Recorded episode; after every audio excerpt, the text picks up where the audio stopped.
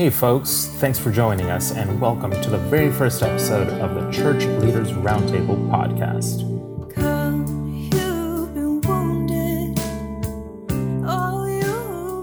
Hey everyone, this is Stacy, and I am no longer on church staff anywhere. So, short version is that I um had been I've been involved in churches since I was a kid, and uh, I mean grew up in a Christian home, so you're assumed Christian, and um,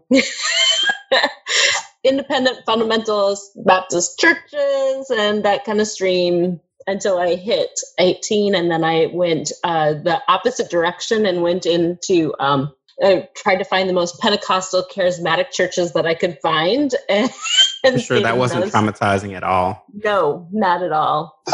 so then I, uh, when I moved to Florida with my ex husband, I joined a plant church um, that ended up falling apart. And then I uh, joined the Lutheran church.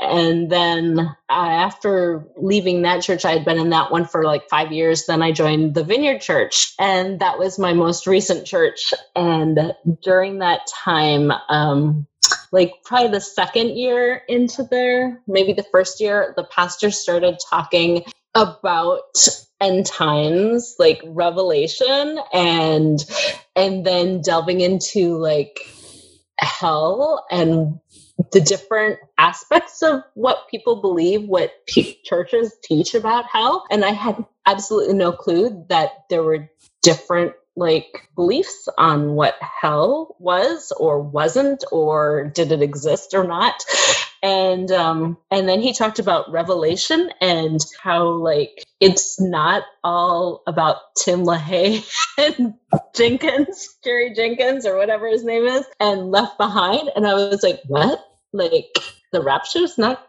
gonna happen or people don't believe in the rapture and all that kind of stuff. But kirk cameron said. Right.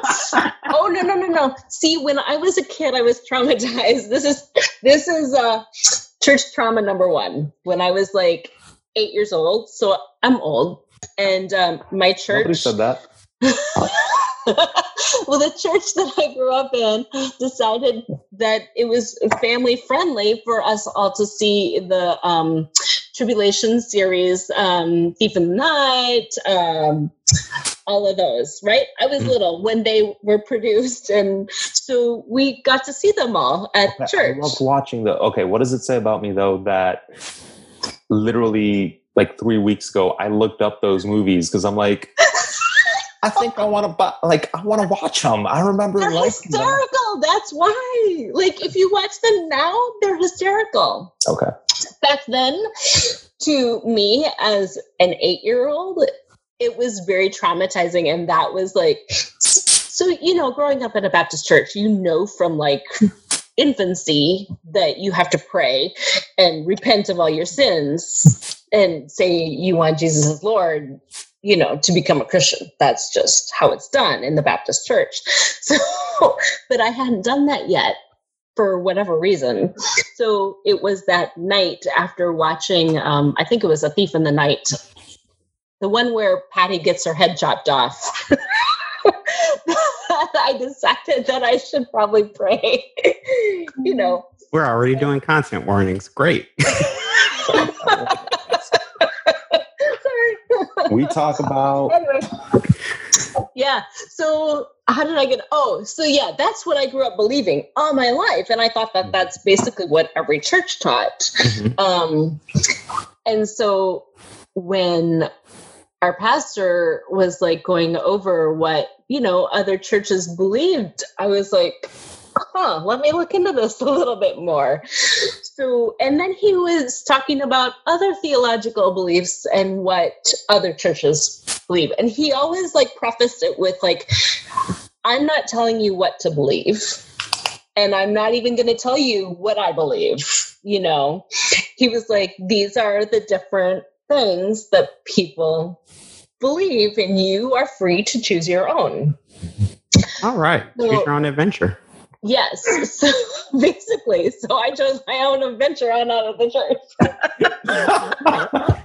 Say, wait a minute, where was that page in the book? So here's the deal. Like when we first started going to the church, like I was like, okay, this is cool. My husband was an atheist and he started, he decided he wanted to come to church with us. My son was just like really little, like an infant basically. And we just, he decided that he wanted to start like being, being part of a community you know so he attended and he was like oh what the pastor's saying is pretty cool. And you know he was like being real and you know talking about jesus in a positive manner and not all fire and brimstone type of stuff which is what he had kind of experienced before. So i will shorten this i promise. You're fine you're fine. So anyway, this pastor though, it was very interesting because we had like the real extreme charismatic stuff going on. I don't know if you know Robby Dawkins. He's from Chicago. You should, or I think from Chicago. Anyway, I think he is. He's yeah. like, if you know who Todd White is, he kind of runs in the same circle as Todd White. Very supernatural type of shit. So, Everything. Yeah. It's an SFW. It's fine. Like you have the power to heal attack people. from the enemy, and yeah, yeah, yeah. Yes. So anyway, we we had that extreme, but at the same time, like the pastor was really good about like allowing you to question things. And he would question things like he would we did a thing on Brian Zahnd's book um uh what is it? Happy in the saints of uh there's the sinners in the hands of God, right? That mm-hmm. what's his name wrote a long time ago. Jonathan then, Edwards. Yeah. So then Brian Zahnd wrote a book that was counter to that kind of Happy okay. in the Saints of God or something like okay. that. Okay. Okay. Um, so we did that, and then there were some other studies that we did, and um, and it was just really like interesting. So there were a handful of us that kind of started really questioning things. Like, first of all, we were the ones that first ones to accept LGBTQ people in the church and being like, hey, we need to have this discussion because we've got LGBTQ people, you know, that want mm-hmm. to serve and that sort of thing. So then we were like, we started a God and Guinness group where we could discuss things and we met at some you know local bar and nice. had conversations. So that was cool. And then um but then i just started like questioning a little bit more and a little bit more. And all this time i was like the worship leader and the office manager you know administrator. And uh worship leaders was, are such trouble well, here's the deal though. I wasn't the official worship leader. I was just one of them because they would never, I don't know why they wouldn't hire me, um, even though I had had all this experience, but I wasn't a guy. So yeah, I didn't have a penis. So oh, yes, exactly. Even though we're we're fully egalitarian, fully, you know, we just don't happen to have anyone who reflects our values on the staff. We just happen to exactly. not be able to find a qualified right. woman or LGBTQ or whatever mm-hmm. that yeah we can we feel fits with the team. Yeah, I mean they just yeah. don't happen to exist. We looked. I right. promise. Yeah, we looked real hard. So, we asked everyone on our Facebook, and they just happened to be ninety-seven percent white, and we couldn't find what we needed. oh, sorry. yes. So I think that goes under church hired, trauma. So we had one of our friends that was the white male worship leader. Him and his family they moved to California. So the position I was the default fill in. You know, and I told them I said, "Hey, look, I'd love to, you know, step up and be the ma- the head worship leader and stuff like that." And um, and instead they hired this really conservative guy. Wow as the worship slash youth leader, right? Because clearly those always need to be the same person. Right. Yes. Yeah. You're going to do effective ministry. So he mm-hmm. didn't even oh, last a year because he's so freaking conservative. Like he was Gee. like anti LGBTQ and like pro conversion therapy. And it was bad. Plus, then his theology was like very okay. So here's the funny thing because I was the administrator, I'm always at church, right? Like always at the church. So whenever he would come to the church, Oh no. so the first couple of meetings that I had with him, he had brought his wife. What? Yes. Billy Graham rule. Yes, And yes, yes, then That so was I a had true saint. huge office. You know he and he grew up would Southern never Baptist.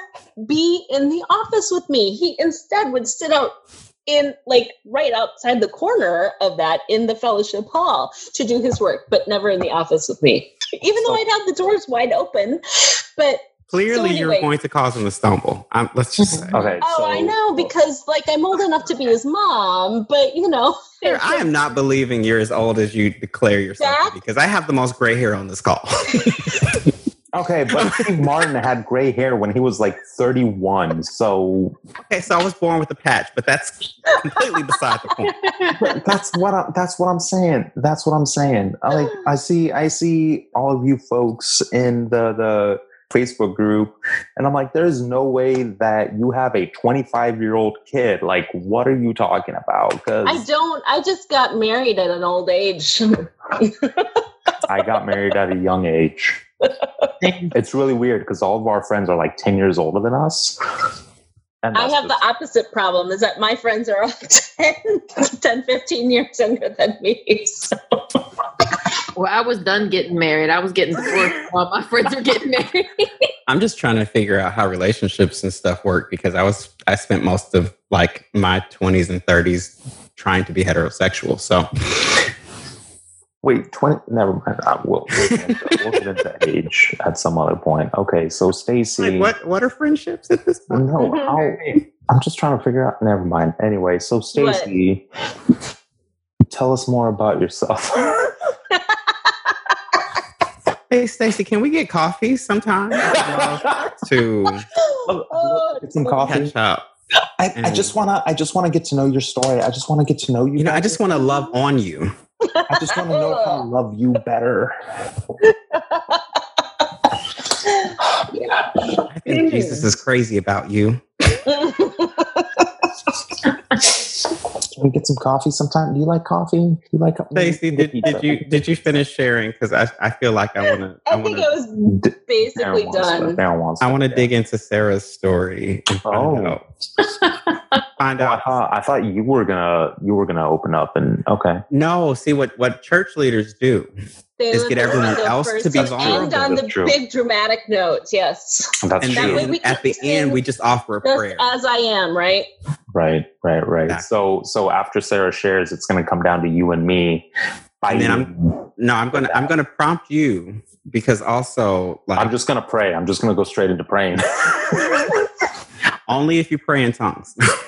Oh my. I could- Oh, all right. There's a whole meme right now. I could I could break it down, but right now I was giving the floor to Sarah so that I am not in I'm not in the spotlight. So but Sarah, I'm just still Sarah, just tell me, Sarah, just tell me about yourself. Just I just want to get to know you. I want to know your wanna- story. I just want to stop story. taking my words. Hey guys, I'm Sarah, and I am a children and youth director at a church in small little Delaware. Um, well, I broke up my family, got a divorce, and um, didn't pray didn't pray enough for my marriage. oh God. all the books that were recommended to me didn't work, or I The didn't. power of a praying wife. You didn't. That didn't work for the you power either, of huh? praying apparently, Every man's Your struggle didn't, didn't get you through your marriage. What? how to talk to your husband so he will listen. So what I'm hearing you say, Found that book the other day. I'm hearing you say you don't have enough faith. Is that is that correct? You know, Darren, you are really taking the whole like white church plant pastor. As soon as that red light came on, it's automatic. We're gonna all need EMDR tomorrow. oh man, I'm gonna I'm gonna have a three hour session with my pastor tomorrow. All right, all right. Sorry, sorry, sorry. No. Sorry. no my my uh my journey i guess my dark side came after growing up in a church growing up into the um Methodist church and really just believing, you know, being told what to believe um, about, you know, marriage, about love, about sex, about LGBTQ, you know, about just anything. Um, abortion, just all these these conservative views that were just kind of told to me that I I never questioned. Um, and then going through college and um, you know, after feeling the shame and the struggle from purity culture that I was clearly uh, failing at, um, you know, I was ruining my rose or whatever for my future husband and feeling all the, the shame and the guilt. and I got to the point where I, I guess, you know, there was a point where I just said, well, well, why? Like, what's the point of doing all this? Like, if I'm, if I'm no good, if I'm just like failing, you know, I wasn't reading my Bible enough. I felt like every day there was just like something that I just wasn't doing enough.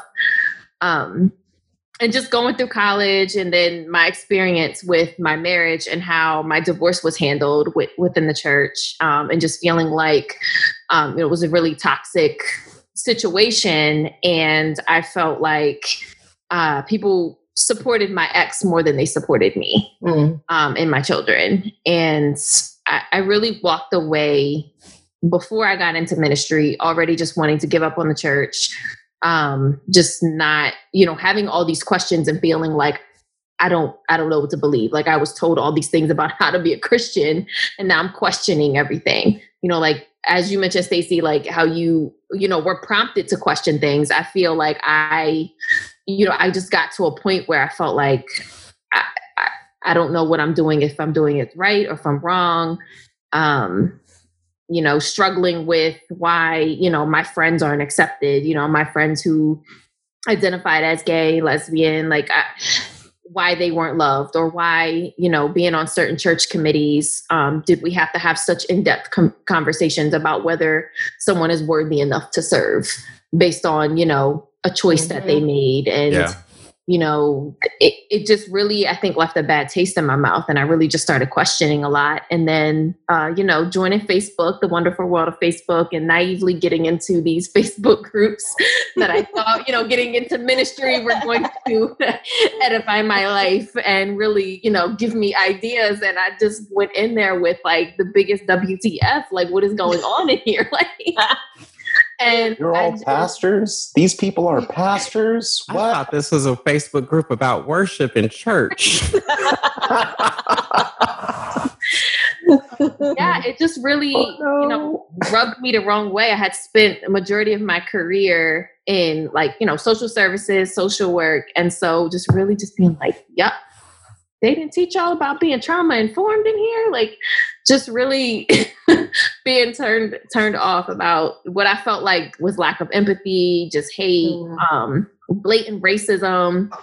And I was just really, I think, taken away by some of the views and some of the stuff that I was faced with. And you guys brought me to the dark side onto church leaders roundtable and i saw the conversations that were kind of happening um, and I really just was like, okay, so I'm not the only one. Like, it's okay to question these things. Like, I'm not, you know, bad or wrong to just question everything that I grew up, everything um, that I was told was how to be a good Christian. And so that's what led me to, you know, where I am right now, still questioning, still unsure about certain things. Um, but, you know, I'm here. I made it this far. Awesome. I don't know where I'm going after. by faith. well, you bring up a really, you said something really interesting that like all these people, like none of these people are trauma informed, and I'm I'm starting my MDiv, my Master of Divinity, and one of the most amazing things to me is that we take four classes to learn biblical Greek, Hebrew, and Aramaic, and we learn hermeneutics and we learn how to write a sermon and all these things, but not a single class in counseling or church mm. finances or like any of that stuff. And honestly, it does maybe 200 years ago, maybe even 100 years ago, it didn't matter. But now, especially with social media, especially with further and further reaches, just the amount of people that are like, no, no, no, no, I know how to read biblical Greek without using a dictionary.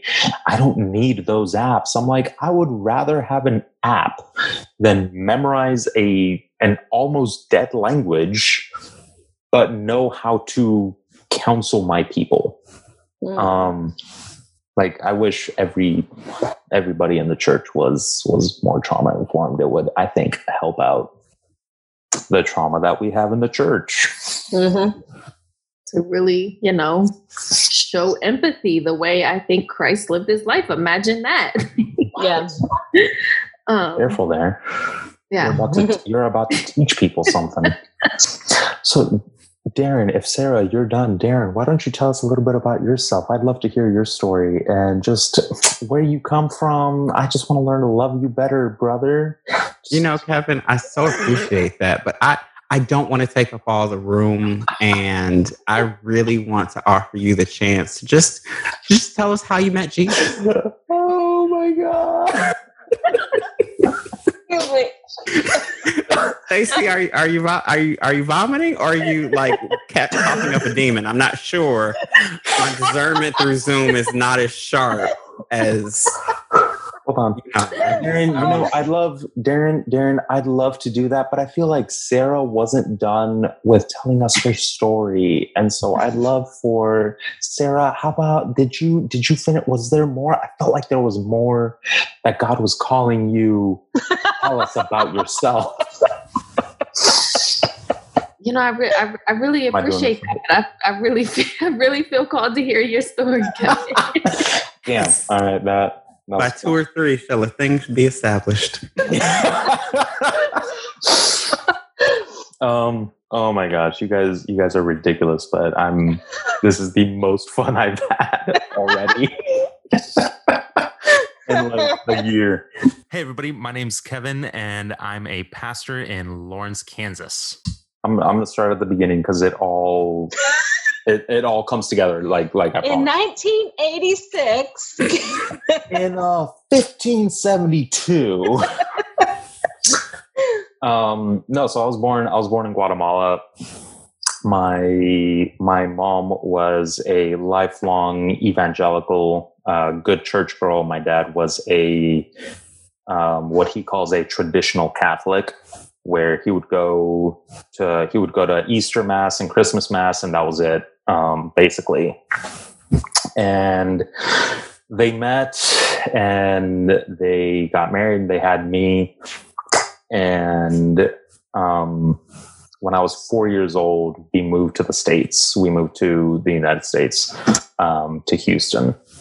And and you did it legally. did it legally. Correct. Um, Okay, so we're Praise go- God for you doing it the right way. we're This- gonna there's go so many even triggers in this further. thing right we're now. gonna go 20 another 25 years back my mom was born in orange county so she was a united states citizen Wow. the levels of disclosure that are not required in this conversation are profound. you know what you, you know what stacy opened up the doors so i'm, I'm gonna i'm gonna open up the doors Doors of the church are open. the church get it all out are, as, are open to enter as they are to leave Your no, so so my mom my mom was born in Orange County and and her parents were Guatemalan, so they moved back to Guatemala when she was I think four or five years old. So when I was born, Stacy, I was a United States citizen. I could run for president if I wanted to. Uh, I need so- documentation, please. Welcome to the Birther Podcast. when I was four years old, we came to the United. We moved to the United States, um, and it was it was just a couple months after we moved here that you know I had grown up in church. My dad, in that time, my dad had um, started taking his faith seriously. He he had his come to Jesus moment. Right, he he became a Christian, an actual practicing Christian. Um, and so one of these nights, uh, we're at dinner and we pray over dinner, and I just start asking questions. And I'm like, hey, why do we pray? Like, who are we praying to? What are we praying for? And I'm just asking these questions. So it was that night that I made the decision, hey, no, I want like I want to be with Jesus. Like I know who Jesus is and I want to follow him and I want to to to follow the words of the Bible. But um I didn't take that seriously like any 4-year-old would take that seriously, right? Um my parents eventually uh, became the youth directors, the youth pastors at the church we were at, and then my dad became one of the like associate executive level pastors and then he basically became the senior pastor of that church. And so i just grew up in church. We left that church and went to a southern baptist baptist church where we didn't want to get involved but the leadership of that church asked my parents to start a Spanish Bible study. And then I got involved in the youth worship team. And so, like, I'm just growing up in church, whether I like it or not, right? Um, I'm talking five, six nights a week and all day on Sunday. And that's Oh. just, right, that's just what I grew up in. Um, and I had it in my head from a very early age that I didn't want to go into ministry. I did not want to be a pastor. I didn't want my kids to grow up the same way that I did. I didn't want to be in church till midnight on Saturday and Sunday and Monday and Tuesday and and and um and so when I got to college, what I wanted to do was I wanted to be a musician. Um and and my my school changed the way things were done and so my program wasn't available anymore i went into business uh, i wanted to be a corporate lawyer and it was in this moment that i'm working towards being a lawyer and going to law school um, and also being working part-time at the southern baptist church i grew up in as the spanish worship director and youth and Hispanic youth leader. Um, and that's its own story for church trauma for another time. Um, but in this like dichotomy, I'm still very much running away from God. I'm still trying to not go into ministry. Uh, I meet my wife. We start dating. She she ends up. It ends up that she's pregnant with our who's now our first kid. Uh, we get we get married, and I go into finance instead. I become a financial advisor, and I'm perfectly happy in that world. I'm making pretty okay money, getting better uh, every day, and then my wife is pregnant with our second kid when I get fired from my job. And it was just one of those things where I was at a small firm and the owner of the firm walks into my office and says, I want your keys on my desk by the end of the day. You don't fit the company, you don't fit the culture, uh, and you don't have a future here. Damn. And yeah, No coffee or anything, huh? no coffee or he wasn't a pastor. So yeah, and we had left we had left our church just a couple months prior to that. We had joined a some- a church plant in the area and we were like, you know what, we're just to we're just to be churchgoers. We don't want to be pastors, we don't want to be ministers, we don't want to be leaders. And so it's all this together, right? And I get fired 3 weeks before Christmas. Uh, and I spent the month of December 2016 just wanting to kill myself. Like essentially that's just all it was. Mm.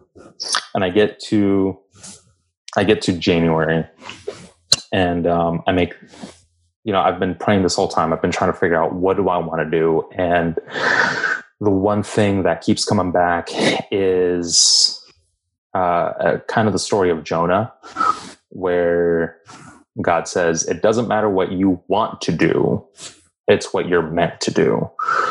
And what I felt I was meant to do was go into ministry. And so I said, All right, you know what? I'm going to start applying for churches. And eventually, uh, I went through a, a recruitment agency.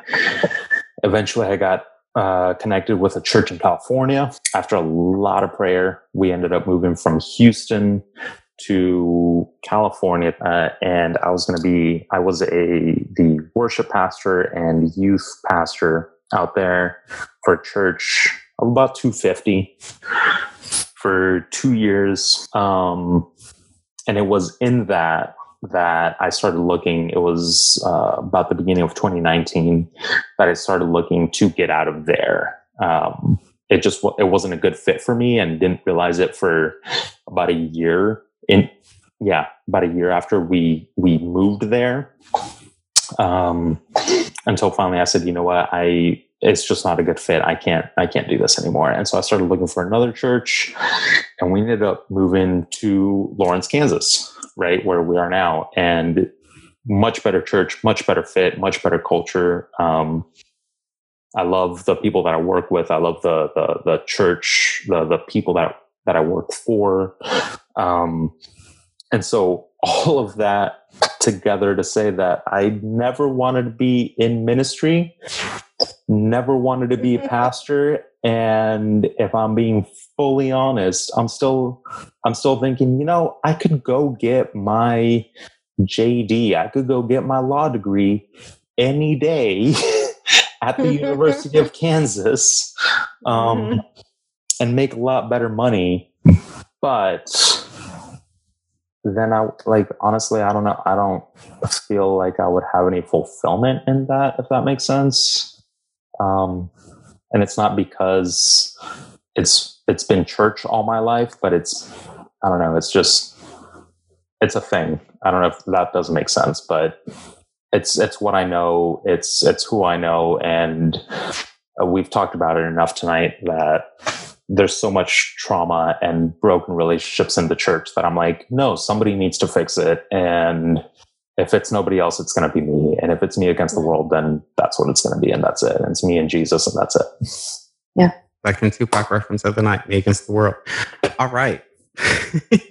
Darren, I'd love to hear, I'd love to get to know you better, brother, over this cup of coffee.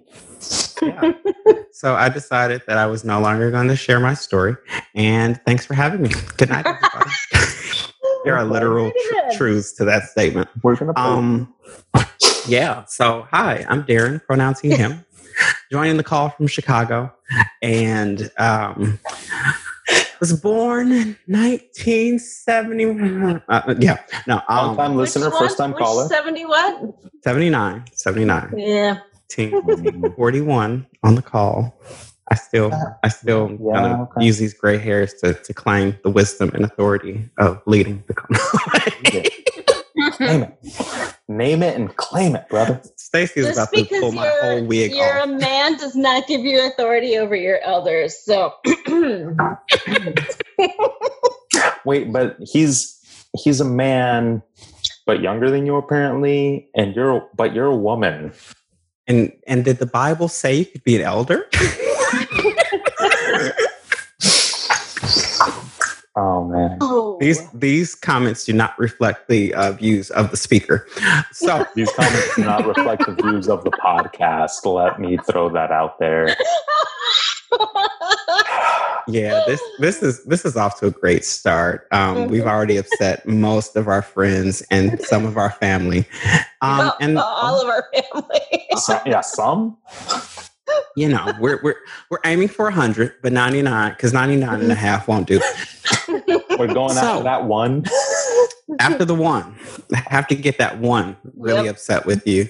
Um, yeah, I have been all over the map when it comes to theological belief, when it comes to church affiliation. Um, I grew up, and in some ways, I think that's helped. I grew up in a household that was Christian, but was not necessarily affiliated with any any church.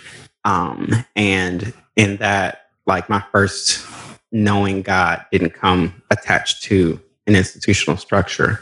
Mm. Um, when I was in like sixth grade or so, fifth or sixth grade, we started exploring Catholic Church, where eventually I was confirmed and baptized, hmm. and, and, immediately was like part of the leadership of the youth group and, and all that. Um, did that faithfully all the way through high school and into college. Um, where we get the first hill and valley of this. Um, I got involved with essentially a, a non denominational, kind of charismatic Pentecostal type uh, group where we ended up founding a Bible study on campus. We the Bible study got acknowledged by both the university which was a Catholic university, and the the church that this other person founded it with me was a part of. So I ended up getting ordained by that church at Wow. 18 or 19. I think it was 19 Wow. like it was announced at 18 something like that um, but i also experienced at the same church um, the, the beginning of me um, two things happening where i was prompted to never ever talk about having been gay um, and i had the whole deliverance experience of that Hmm. and then where i was also told to to like you know forsake everything and, and get into you know pursuing god by denying myself and my family and my friends and all that stuff. Mm. so long messy story short i spent about eight years trying to be a heterosexual for jesus. And at the same time quitting school shutting down my business doing photography you know doing all the normal things that people ask are asked to do when they when they become part of the body of christ. Yeah. um, and uh, after a certain point, I realized God might not be calling me to what that church was saying. You know, like when they said I needed to paint the paint the church or stuff like that. We have a whole episode coming on trauma, so we'll talk about it. But uh, one of the other things that happened was in that space of being in 24 hour living into what the demands of the church leaders were, I had a chance to figure out that God wanted me and wanted what I could offer, regardless of what other people said about it. And so um, it kind of brought me back to that thing where God was loving me and co- talking to me in a relationship with me before I even knew a church. And here I am in a church, living and sleeping on the altar, trying to change fundamental parts of who I am and how I exist in the world. And God's still like, but I love you and I got you and nothing can snatch you from from that. And so, um, eventually, I left that church, um, moved back to Chicago after living at a living in an old Sunday school in a, in Indiana, living in an old Sunday school room in a in our other church in Indiana. Oh, Back you were to- serious about sleeping on the altar. Oh, literally, yes, Okay. physically. Oh, I got, I got, I got Pentecostal degrees like hanging on my pretend wall that's behind me. Um, I just see your signature. yeah, the, the signature's there, like on that artificial bookshelf that doesn't really exist. There are artificial degrees in speaking in tongues, laying on the hands, casting out devils. Oh, awesome. Mhm. Awesome. which you know we'll, we'll get into it at some point because I've been through so many churches and, and, and spaces that there are parts of that that I still do um, hold on to.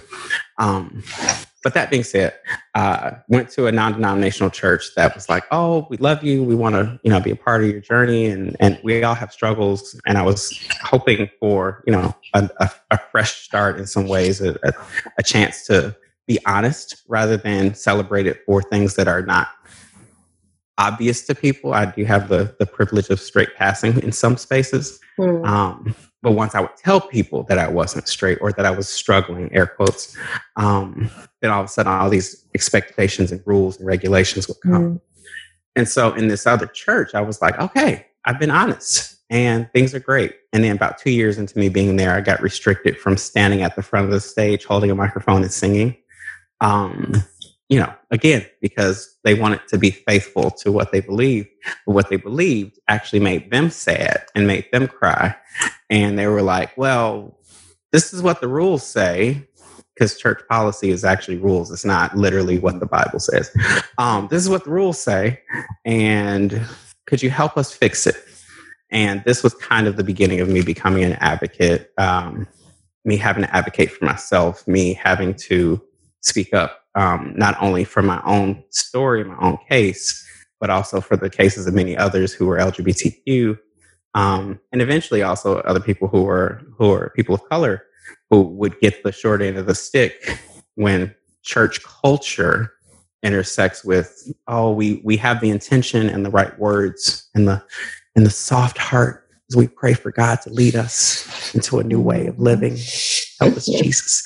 We have all that, but we Mhm. don't have the actual feet on the ground, bodies in the pews, people in leadership who are changing things. That's it. And um, me becoming part of that change and empowering other people to make change in their own spaces is, is what I do. And so, um, my last big thing of this story is in 2016, I um, was not looking for a job and I was not looking for a new church, but I was invited to audition at the church where I am now. And it's a very, it's, it's, it's a very uh, unusual United Methodist Church, but it is the place where, for the first time in my life, I've been normal. Um, I don't have to explain things. I don't have to have special restrictions. I don't have to advocate for myself in quite the ways that I did in other spaces. Um, and it's a church that is very much in touch. We we're doing our work to be anti-racist. We're doing our work to be more inclusive, but we were founded with these values rather than existing for a number of years or decades even and then going oh we missed this part and so i feel so in, empowered to like sit at tables like this to, to be around with other church folks who are all in all kinds of places on their journey um, and to be like yeah that sucks. And we're there's still something that i think we all can do. Um, i don't think we're all we're all called to do the same thing. I don't think our journey should look the same. I don't think even our theology should always be matching per se. Um, but i do think we all have a role. So mm-hmm. so yeah that's my little story um, you can Venmo me or Cash App me. See, Pentecostals will teach you how to ask for money, although I'm still poor. Yeah, I don't understand. Southern Baptist. Have you have you seen Southern Baptist churches? they will guilt you into giving more money than you are worth. oh my God. Well, you know, that's how you get blessed. Or see, in the Pentecostal churches, we'll give there's there's gotta be an offering sermon uh-huh. that goes on for an hour and right. then they just will play music until you know you've given every dollar and then did, did you get in the special offering line so you could get the blessing mm-hmm. that comes with the you gotta certain right. numerical value you yes. of your exactly. sacrifice mm-hmm. we're not traumatized we're just we're just nope. we just love jesus right it's funny it's funny you say that a couple months ago i wrote a blog um, that well essentially all it did was it was a timeline of like major just major moments in my life where i could remember um, somebody being specifically racist towards me right so there were a couple things from like when i was in pre-k as far back as pre-K to as recently as like Christmas 2019. And somebody commented, a friend of mine commented, I shared it on my Facebook, and a friend of mine commented, I hope, I pray that you heal from all this. And their comment like rubbed me the wrong way. And I told my wife, like, I I have healed from these things. And it's because I've healed from these things that I'm able to talk about them. Mm. Like I'm not still like I'm still working through some of them, right? But from a standpoint of how could a person who calls themselves a pastor say these things? Mm-hmm. Right? How could a person that calls themselves a pastor that pastors Hispanics say Kevin, you shouldn't be a pastor because you were born in Guatemala. And so, and like, which is something that happened to me in in June, right? Um, and like that's like I'm working through that from a very physical humanity. How do people do this standpoint? But not like I'm healed from that. I'm I've forgiven them. They're just stupid. That's that's all it is. That's a technical term there. That's a technical term. That's the scientific term for it. But no, I say I say that because like I think that the reason that we're able to come here and talk about these things is because we've had to work through them, because we've had to heal from them and mm-hmm. and like get past these things because honestly if we hadn't gotten past these things we wouldn't be able to sit here and joke about them and just and laugh about hey darren let me take you out for coffee. Let me get to know your story. Stacy i'm not going to take you out for coffee because i need to have my wife or another man present. I mean like there's a reason we're able to joke about these things right? Mm-hmm. um and that's i mean that's honestly that's part of why I, I I want to have these discussions is is because everybody needs to know that they can work through them through these exact same issues and laugh about them hmm eventually Yeah. maybe not tomorrow Yeah. Still hope. we can still we can still hope we can still hope Yeah, I mean that that is a really that is a really great point. Um, it's like the aim of it isn't simply that we find something funny to make into a punchline, but more so that, at least for me, has has how I approach this is like the church is a mess, and it's mine. Yeah. I I it's, I'm part of it. It's part of me, um, and it's wherever I go. It's not a place that I show up to. Um, and so I'm gonna fix my stuff. Like I care about it, uh, and I have the energy for it.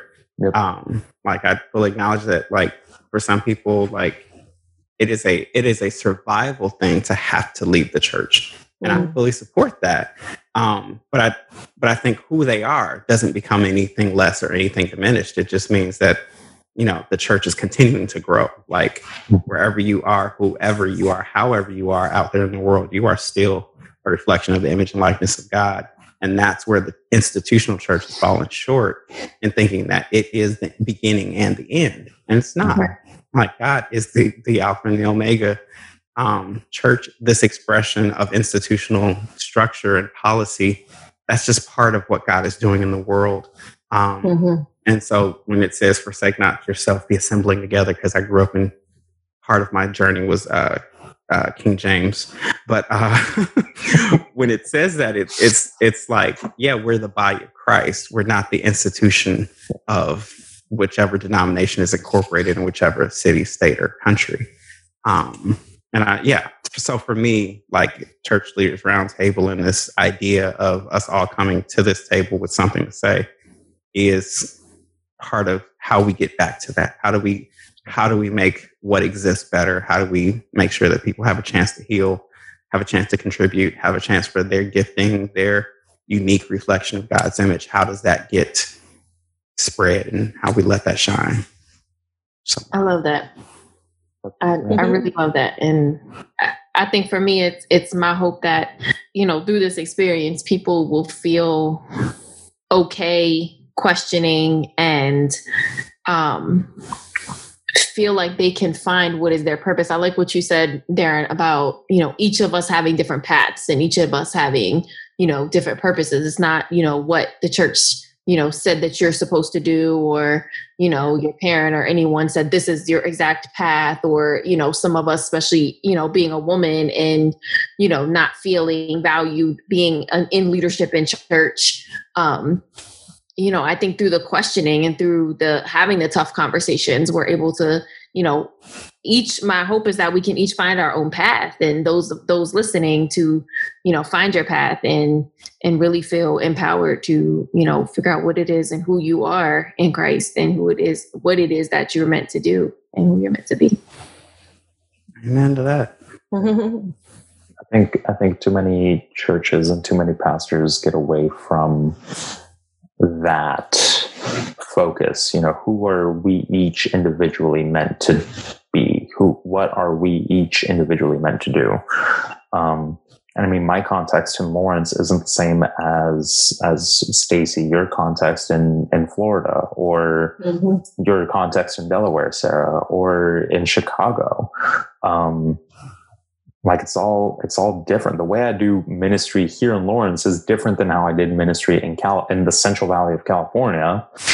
Is different than I did ministry in Houston. Um, but if I get if I get so bent up, so so focused on no, I'm a pastor from Guatemala and this is how we do ministry, then I've just alienated 99% of everybody else because I'm too uh, nearsighted and too focused on my context. And my context doesn't matter nearly as much as what you're called to do, what you're called to be, um, whatever that might be, right? It's, it's just, it's such a simple concept that you know, I, I want to I want to slap everybody and go, why don't you understand this? It doesn't matter what God wants you to be. It matters what God wants me to be, and that's it. hmm That's that's part of that challenge of like I don't know about any of you, but like I know I was a per- perpetuator perpetuator of some of these very toxic ideas. I I have stood on the bullhorn, stood on the corner with the bullhorn and preached that God can deliver you from homosexuality. I have like had private conversations with people and and encouraged them to be part of churches that I now consider toxic and cult like. Like like we've all done things that were in full faith and that that we thought were this is definitely the thing to do. And at some point God intervened and reminded us who God is mm-hmm. and what we're not. He sat us down. He sat us down for coffee. God sat us down for coffee Yes, and reminded us. the holy. But we all got different answers though, because that's fine. No, and This that's God told me something totally different when He sat me down for coffee. that's the spirit of confusion, well, and, Yeah, and and that's our show for today, folks. hey, thanks so much for coming to the Church Leaders Roundtable. Join us next Oh. week for episode two. You've been cast out. Oh, you've been shamed. Come, you who are looking for that mystery you can't name. Come, you cry. I don't consent. You can't make me take a vaccine. Just gonna randomly blurt out things that I've heard in 2020, and that's going to be my uh, that's going Mm, to be my tagline. contribution.